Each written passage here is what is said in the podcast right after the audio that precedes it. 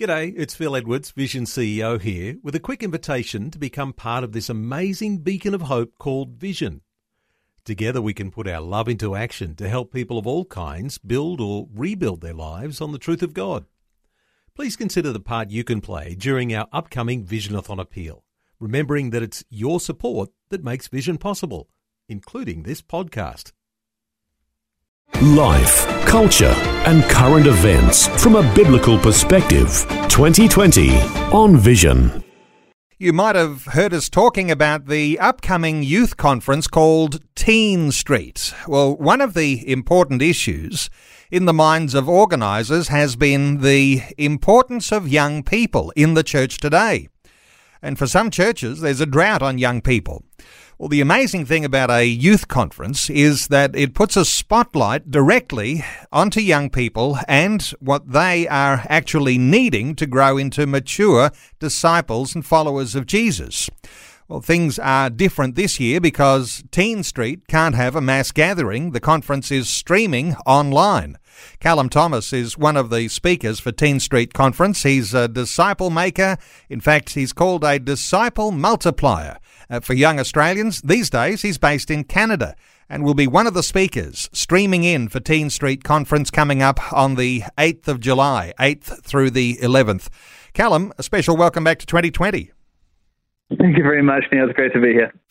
Callum, the youth conference, it brings a spotlight onto young people, and oftentimes, unless you have a youth conference like this, young people can tend to be swept off to the side. That's, I guess, why it's so important to have a conference that's directly targeting young people.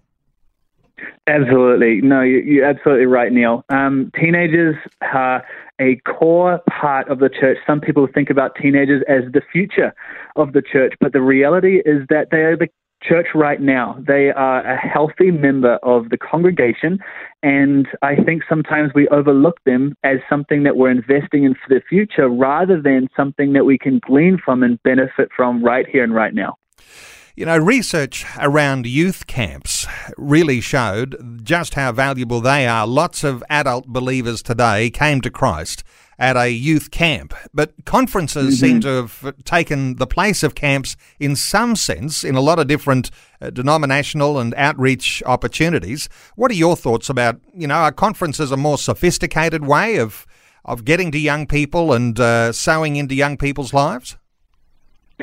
I think there's a benefit to different strategies in, in, in order to reach teenagers with the gospel, but also to raise up young people in Jesus. I think conferences can, like you said, be more sophisticated and a bit more targeted, but camps can be more effective in how long you can get teenagers away from their environments to invest in them and to sometimes it takes a little bit of time to get their attention and uh, and to get them focused on bigger spiritual things so I think there's a benefit to both in different contexts, but right now, in the context that we're living in right now, uh, we're having to go online with Teen Street this year.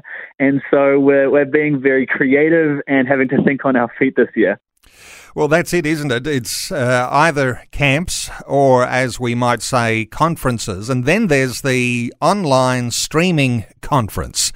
And there's something particularly good about that, even though it doesn't have the personal interaction dimension, but there's all sorts of opportunities. I mean, you can access the best speakers, can't you, from all around the world?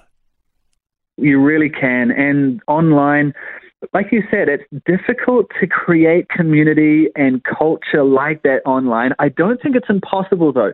And that's what we're exploring this year with Teen Street. We're investing heavily into the relational aspect of, of an event like this because that's what makes Teen Street and a lot of these events stand out. And so we're trying to not replicate it in trying to achieve the same things necessarily, but we are we realize the importance of those relationships and that sort of community feel. But the benefit of being online is that we get the opportunity to get people from the, around the world. And, and last year we got to be all in the same room together, and that was awesome. But this year we have to be in different rooms anyway. So why not be in America or Canada? And I'm really glad that I get to be there, even from my uh, lounge in Canada. Uh, Callum, let's come back to what I started with in our introduction. What is it you think that young people need that many of us tend not to understand. And so you have a youth mm. conference like this, and you recognize it's going to be a very powerful opportunity to impart into the lives of young people. But what is it in your mind that young people really need? Young people ultimately need the gospel. They need Jesus. They need the truth of uh, of the gospel clearly taught, clearly explained, and clearly lived out. That is what everyone needs ultimately, and and I don't think teenagers are exempt from that need of the gospel. So we uh, are committed to teaching the whole truth of Jesus. Um, and not watering it down, not trying to uh, you know, satisfy the uh, immediate, um, the the the um, the sense that teenagers need to be stimulated all the time. We need to go deep with the gospel. So I think that is a massive need that I don't want to. I want to hit that first. That is the first and foremost need. Is that teenagers need Jesus. But on top of that, I think teenagers nowadays more than ever need people who are in positions of influence and leadership, particularly in churches, to believe in teenagers and to give them opportunities. Like I said earlier, teenagers are sometimes, or we think of teenagers as something that we can benefit from later. And we're willing to take a risk on teenagers when they're a little bit older and a bit more mature and, and they know a little bit more. And I think that's a mistake. I think teenagers need somebody to believe in them and to call them to action and to give them an opportunity to step out in faith and to step out trusting Jesus right there and then. And um, that can happen in church, that can happen in youth group, that can happen at a camp or a conference. But um, I think that is a massive need for teenagers right now.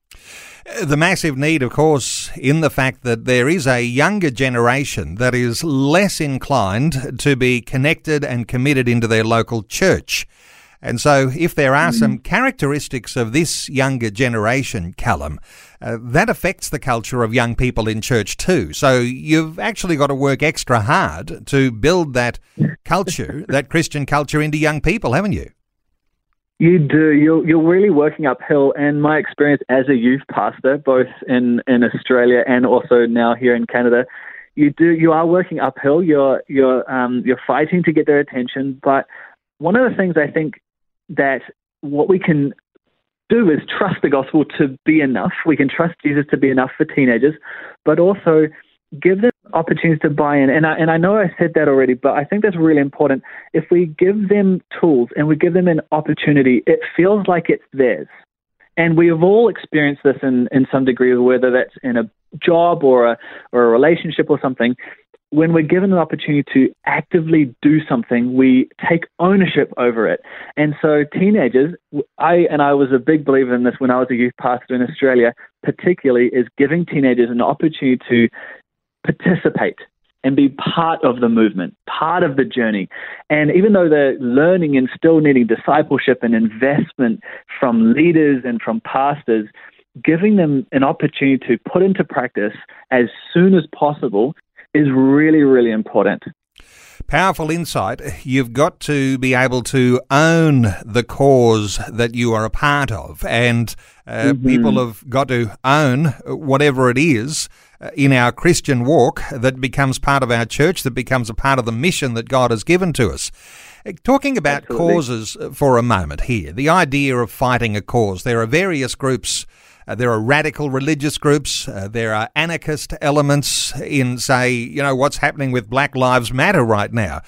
Trying to recruit young people to their cause. But somehow or mm. other, we've got a cause that's bigger than anything that the world can present, and you've got to be able to make that a reality in the lives of young people. Give, give us a little insight here on what you might think about the idea of young people fighting for a cause, Callum.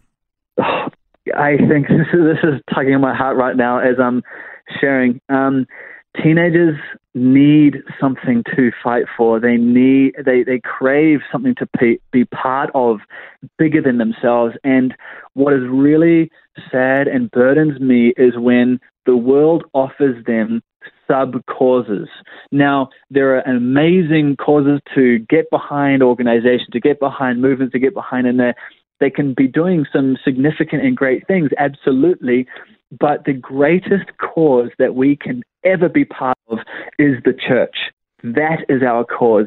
And, and, and, and the gospel and the message of Jesus and evangelism, that is the greatest cause that we can ever participate in. And when we substitute that for anything less, any cause that is other than that is a sub cause and is is offering a sub message. And so to get back to the gospel, to show teenagers and to not just to tell them about it, but to show them what it means to uh, champion the gospel, to run after, to be bold, and to be serious about our faith in Jesus, whether that's here in Australia or on the mission field or wherever you are. It is the gospel the greatest cause anyone, and particularly t- teenagers, can be part of and need to be part of. And teenagers um, will seldom discover this on their own. Uh, they, I believe, and I've experienced that they need somebody to show them that that the gospel is something that they can fight for and to speak out about and to be passionate about. And when that happens, it is beautiful. It, it can happen. It does happen. It is happening around the world. Um, but sometimes we can see the world offer uh, sub causes. Somehow or other, you've got to uh, hose down the perception that some mm-hmm. that what happens at a youth conference uh, is that you're trying to raise up some passive pew sitting compliant Christians. I suspect. I suspect you're trying to raise up some radical disciples for Christ, ready to pursue his mission around the world with boldness and courage. I suspect that's what you're trying to do, but this other perception that somehow or other you want to cause there to be a, some sort of conformity of young people to be pew sitting and compliant and passive and quiet. I, I, suspect that's something you. I'll let you give us a, an insight here because I'm sure that's not what you're trying to do. Absolutely, you read my mind. Uh, teenagers are so uncontrollable. Uh, I love it. They don't fit in the box, and and I don't think we should put them in a box. And and we don't want them to uh, to conform to the patterns of this world. We want them to stand bold for the truth. And if they're not going to do this now, and if we're not going to give them an opportunity to stand for their faith now and to go out with the gospel in mission, in their schools, in their sports teams, on missions trips, particularly as well, if we don't let them do that now, then how can we ever expect them to do it when they're adults? And I think when I think about my faith journey and, and, and those who invested into me, who believed in me when I was young, I didn't have all the answers, but I got skin in the game. I was on Team Jesus and I was play- I was on the field. I wasn't on the bench. I was on the field and somebody showed me and led the way for me to be able to do that. And that is what we want teenagers to grow up into.